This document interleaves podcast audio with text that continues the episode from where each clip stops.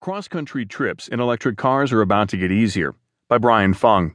From the Washington Post Tech section, I'm Sam Scholl. President Obama is making it a little easier for electric car owners to make cross country drives. The White House said Thursday that it's officially designating 48 U.S. interstates as electric vehicle charging corridors, meaning drivers on those highways will be able to expect charging stations every 50 miles or so. The routes will have signs pointing drivers to nearby charging points.